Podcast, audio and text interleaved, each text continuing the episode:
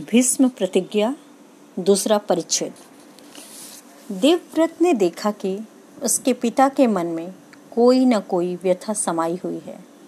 एक दिन उसने शांतनु से पूछा, पिताजी, संसार का कोई भी सुख ऐसा नहीं है जो आपको प्राप्त न हो। फिर भी इधर कुछ दिनों से आप दुखी दिखाई दे रहे हैं। आपको किस बात की चिंता है? यद्यपि शांतनु ने गोलमोल बातें बताई फिर भी कुशाग्र बुद्धि देवव्रत को बात समझते देर न लगी। उन्होंने राजा के सारथी से पूछताछ करके उस दिन केवटराज से यमुना नदी के किनारे जो कुछ बातें हुई थी, उनका पता लगा लिया। पिताजी के मन की व्यथा जानकर देवव्रत सीधे केवटराज के पास गए और उनसे कहा कि वह अपनी पुत्री सत्यवती का विवाह महाराज शांतनु से कर दे।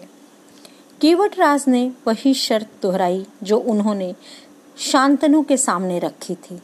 देवव्रत ने कहा, यदि तुम्हारी आपत्ति का कारण यही है तो मैं वचन देता हूँ कि मैं राज्य का लोभ नहीं करूँगा।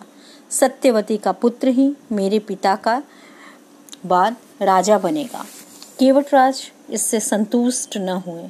उन्होंने और दूर की सोची। बोले, आर्यपुत्र इस बात का मुझे पूरा भरोसा है कि आप अपने वचन पर अटल रहेंगे। किंतु आपकी संतान से मैं वैसी आशा कैसे रख सकता हूँ? आप जैसे वीर का पुत्र भी तो वीर ही होगा। बहुत संभव है कि वह मेरे नाती से राज्य छीनने का प्रयत्न करे। इसके लिए आपके पास क्या उत्तर है?